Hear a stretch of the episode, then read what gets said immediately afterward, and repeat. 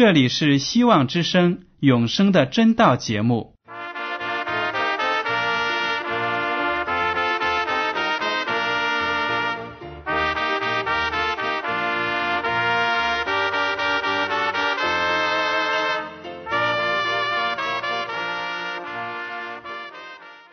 亲爱的听众朋友们，你们好，我是艾德，很高兴今天能和你们在永生的真道这个栏目中见面。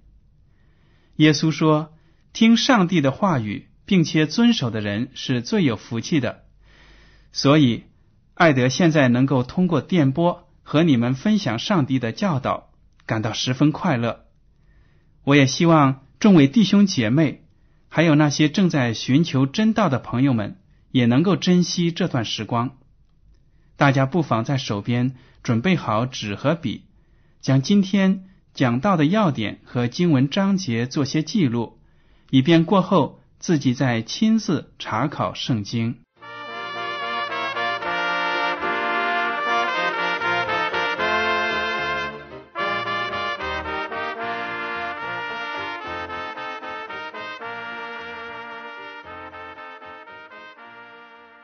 听众朋友们，今天我要和你们分享的内容是神圣的启示。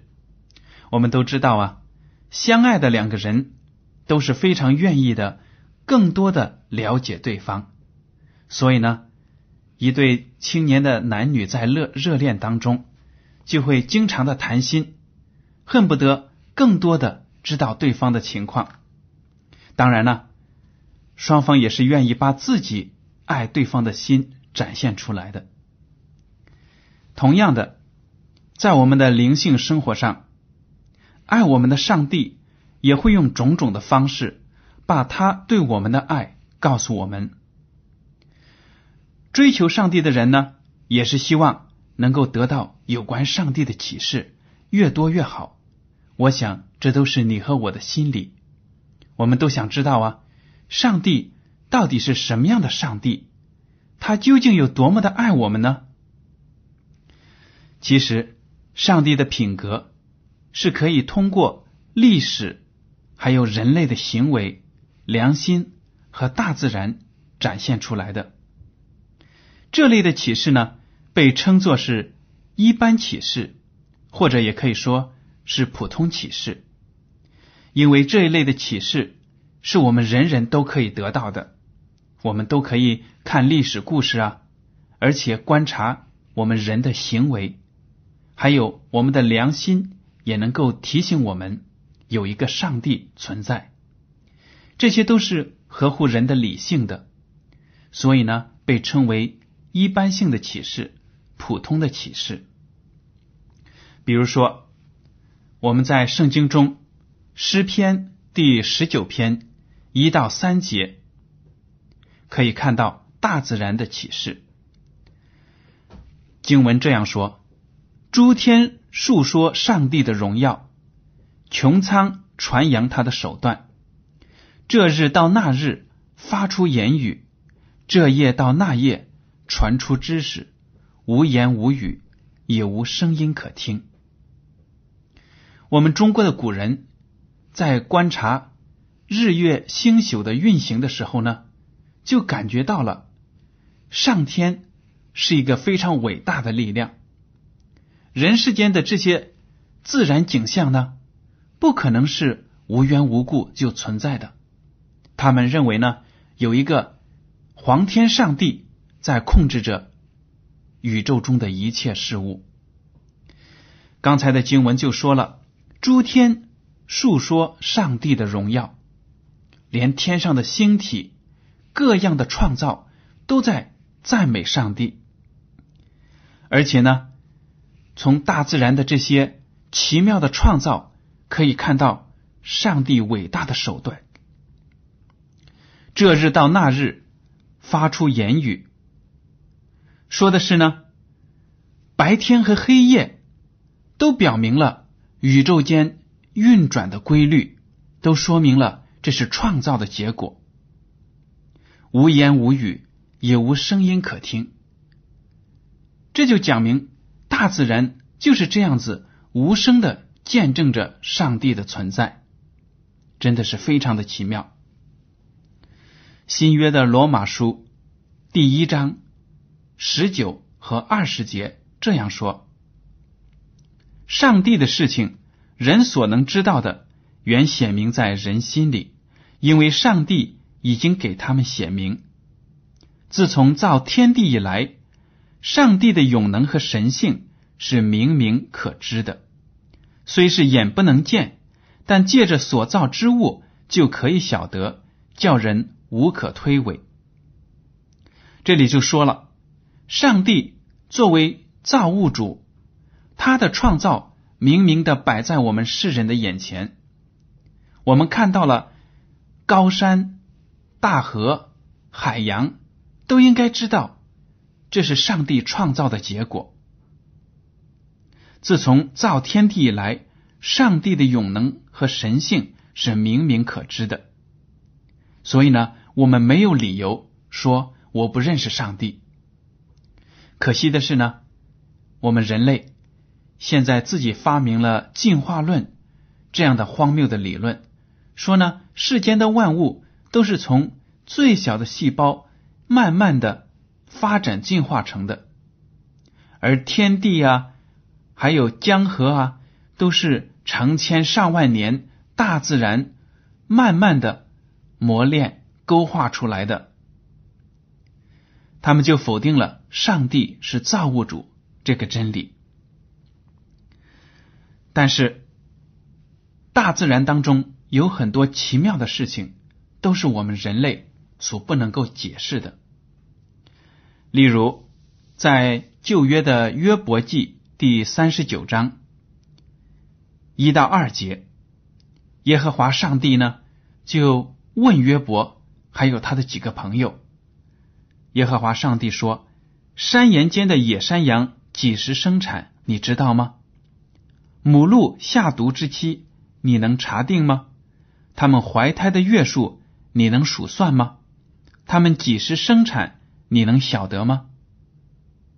这些一连串的问题呢，就让我们对大自然产生了很多好奇心，但是我们得不出答案。为什么野山羊按照季节繁殖生后代？这些是我们人类定的吗？不是的。母鹿产崽下毒的时候，也不是人定下来的。那么是什么力量在控制他们，告诉他们按照季节这样繁衍生息呢？还有。约伯记第三十九章的二十六到二十七节，上帝又问了：鹰雀飞翔，展开翅膀一直向南，岂是借你的智慧吗？大鹰上腾，在高处搭窝，岂是听你的吩咐吗？这些问题我们人类也回答不了。为什么那么大的雄鹰可以腾空飞上几万米的高空？这是人的智慧吗？是人教会那只雄鹰飞翔的吗？当然不是的。其实啊，我们只要认真的观察周围的世界，观察大自然，我们就会有很多很多解答不了的问题。为什么燕子冬天将至的时候呢，要往南飞到温暖的地方去，春天又返回到曾经居住的人家呢？飞翔了几千里，而且能够准确的找到曾经居住的地方，这样的能力是我们人教会他们的吗？当然不是的。为什么蜜蜂找到花蜜之后会返回蜂巢，用不同舞蹈的方式告诉其他的蜜蜂花蜜的准确地点呢？我们也看到过，有的蜜蜂找到了花朵之后呢，飞回来再跳八字形的舞。或者呢，跳圆圈舞，他们这样左转一下，右转一下呢，就表明了花园的方向。其他的蜜蜂就会按照它的舞蹈，精确的找到其他花朵的存在。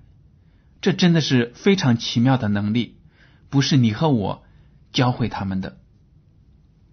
还有啊，为什么人的胎儿一般都会在母腹内发育九个月，然后才出生呢？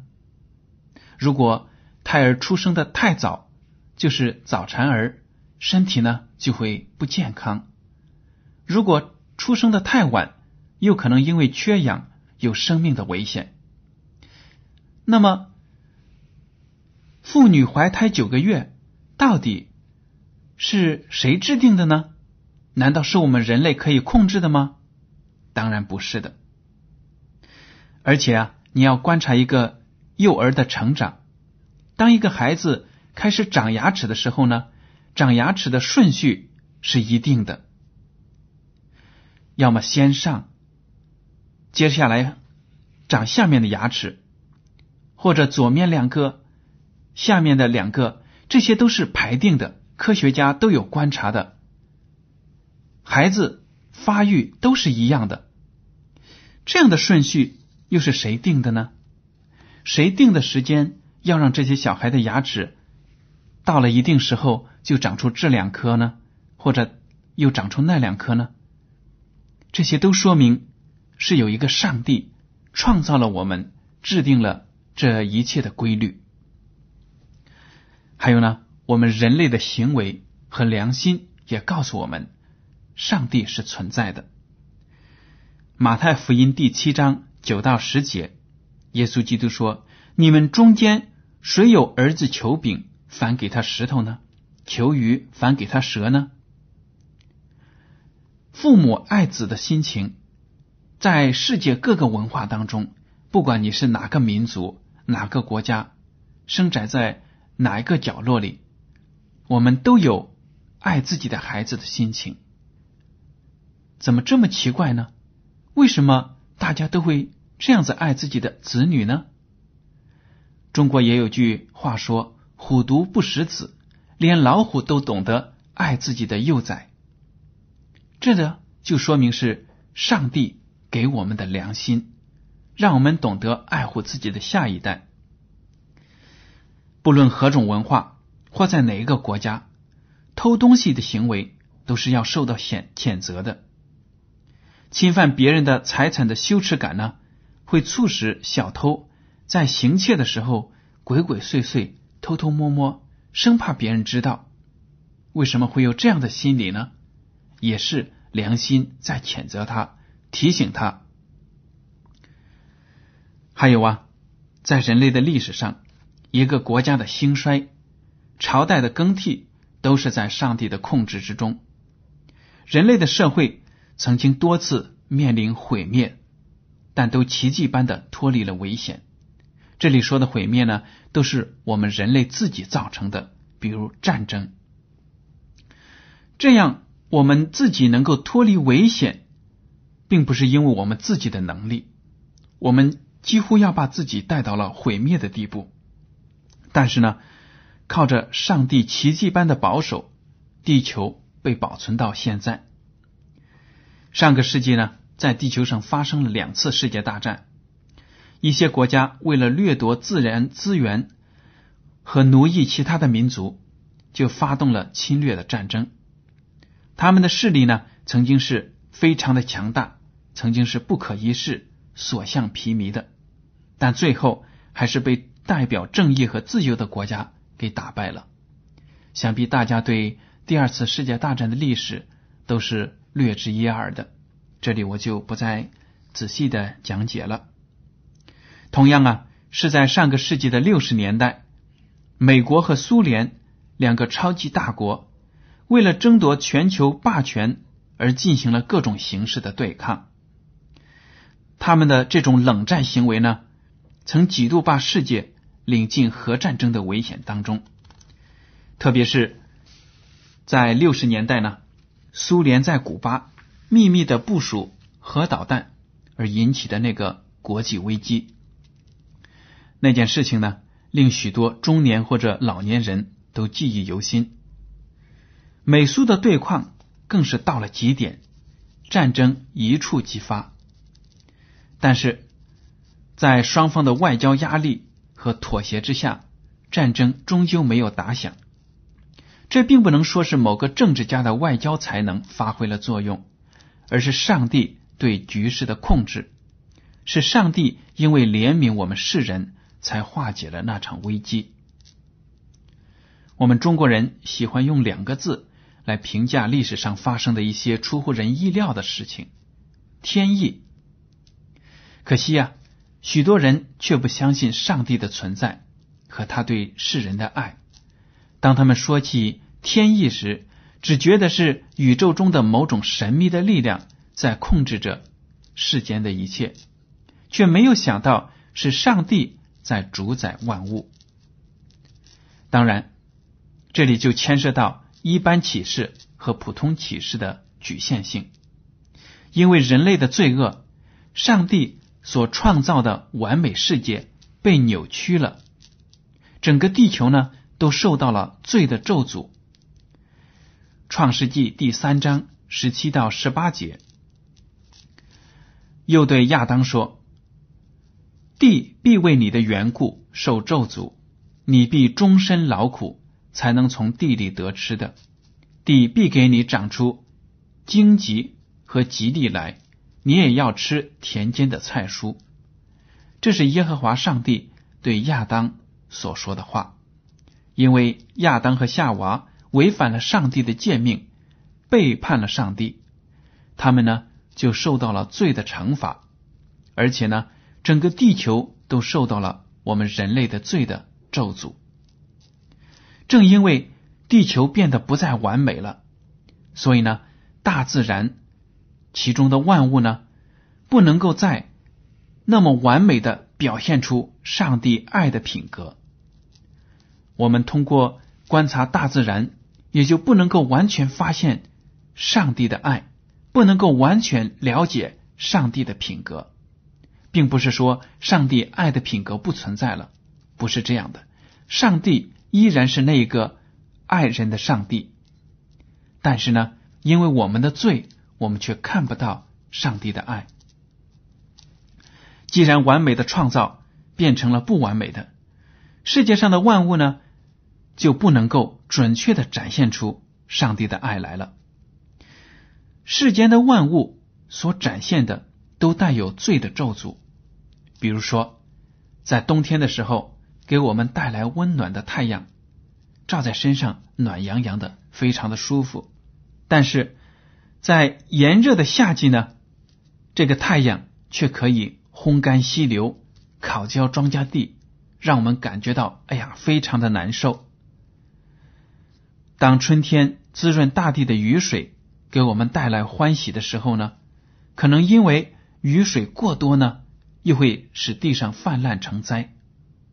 这些就是完美的事情变得不完美的表现。那么，父母对儿女无私的爱呢，可能也会成为一种溺爱，不但对孩子的成长不利，而且会扭曲了他们正常的性格。和品格，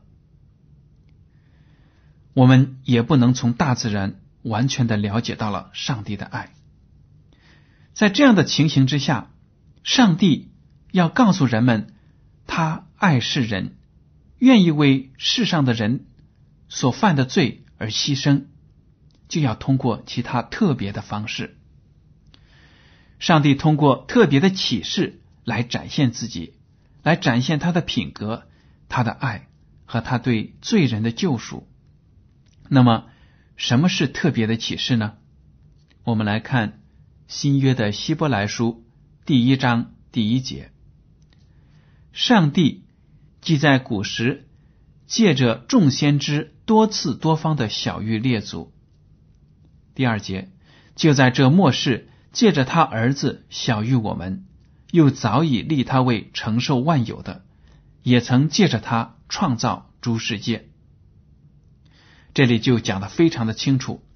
上帝的特别的启示，就是通过众先知的话语，还有呢，通过他的独生子耶稣基督。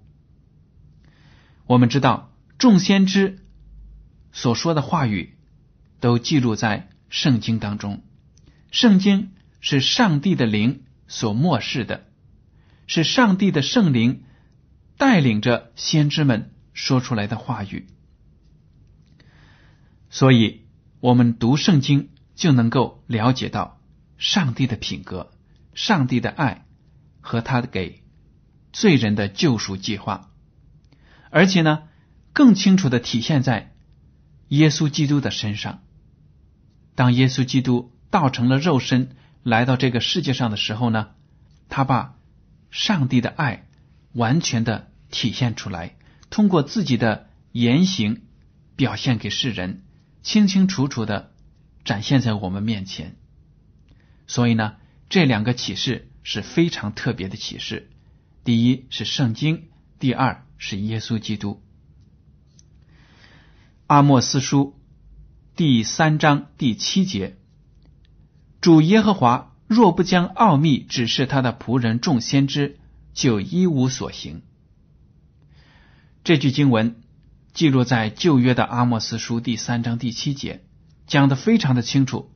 耶和华上帝无论做什么事情，无论是什么样的影响人类的事情呢，都要事先通过先知告诫人们。让大家都知道，耶和华上帝要赐福，要咒诅，让大家呢就可以做好准备迎接上帝的祝福，或者呢赶快忏悔，去避免耶和华上帝的咒诅。主耶和华上帝若不将奥秘指示他的仆人众先知，就一无所行。这就体现了上帝对人类的爱，不会呢。冷不丁的给我们一个措手不及，所以呢，上帝总是把自己的意思、心意告诉人们，让我们有个心理准备。圣经就是众先知记录下来的上帝的行为和言行，在这里面呢，我们就可以看到，在历史上，上帝一次一次的展现在以色列人。和所有的外邦人面前，把自己的爱、自己的救赎告诉我们，我们就可以了解到上帝是那么的爱我们。新约的约翰一书第四章七到九节这样说：“亲爱的弟兄啊，我们应当彼此相爱，因为爱是从上帝来的。凡有爱心的，都是由上帝而生，并且认识上帝。”没有爱心的就不认识上帝，因为上帝就是爱。上帝差他独生子到世间来，使我们借着他得生。上帝爱我们的心在此就显明了。这是门徒约翰写给其他教会的书信，其中就说了：我们应当彼此相爱，因为呢，我们所敬拜的上帝就是爱。这就是上帝的品格。上帝就是爱，上帝爱我们这些罪人，怜悯我们，要把我们从罪里拯救出来。所以呢，圣经从头到尾都体现了这个原则：上帝就是爱。约翰福音第三章十六节说：“上帝爱世人，甚至将他的独生子赐给他们，叫一切信他的不至灭亡，反得永生。”原文还说：“上帝是那么的爱世人，所以将他的独生子赐给我们。这就是上帝的爱了。为了罪人，把自己的独生儿子献上，在十字架上死了一个最残酷的死法。我们都知道，十字架的刑法是非常的残酷、疼痛的，而且呢。”我们世上所有人的罪都压在了耶稣基督的心上，让他在这种悲惨的境况之下呢死去，为我们献上了挽回祭。这就是上帝的爱心。格罗西书第一章十五到十七节说：“爱子是那不能看见之上帝的像，是首生的，在一切被造的以先，因为万有都是靠他造的，无论是天上的。”地上的能看见的、不能看见的，或是有位的、主治的、执政的、掌权的，一概都是借着他造的，又是为他造的。他在万有之先，万有也靠他而立。这就说明了耶稣基督是我们看不见的上帝的像。我们只要看到了耶稣基督，就知道上帝是什么样子的上帝，他的品格是什么样子的。所以呢，我们在学习圣经的时候呢，一定要把我们的焦点都放在耶稣基督身上，因为所有旧约的预言呢，还有其中的许多祭祀的仪式，都是指向耶稣基督的到来。当耶稣基督来到这个世上的时候呢？上帝的一切奥秘就清清白白的展现在我们的眼前，所以我们千万不要把旧约和新约分离的太远，因为两者是紧密的联系在一起的。如果学习了旧约呢，就能够帮助我们更了解新约，还有耶稣基督的使命。好了，今天呢，通过这个讲座，就告诉我们。上帝向我们世人是积极的显现自己的品格、自己的爱。一呢是通过一般的启示、普通的启示，也就是大自然，还有人类的行为、良心，还有历史。第二种呢就是特别的启示，也就是通过圣经和耶稣基督。所以，我们每一个基督徒在生活中都要紧紧的抓住。这些启示，从中发现上帝的美，发现上帝的爱。我们在读圣经的时候，也要从中体会到上帝呢鼓舞我们的话语，而且呢，更加的爱我们的主耶稣基督。听众朋友们，今天的永生的真道节目呢，到此就结束了。您如果对今天的讲题有什么想法？或者对这个栏目有什么建议，就请写信给我。我的通讯地址是香港九龙中央邮政总局信箱七零九八二号，请署名给爱德。爱是热爱的爱，德是品德的德。为了让信函能够早日准确的到达您的手中，爱德提醒您，请用正楷字体一笔一划的书写您的名字和地址。如果您在来信当中要求得到免费的圣经灵修读物、节目时间表，我们都会满足您的要求。好了，艾德，感谢您收听今天的永生的真道，愿上帝保守你们，再见。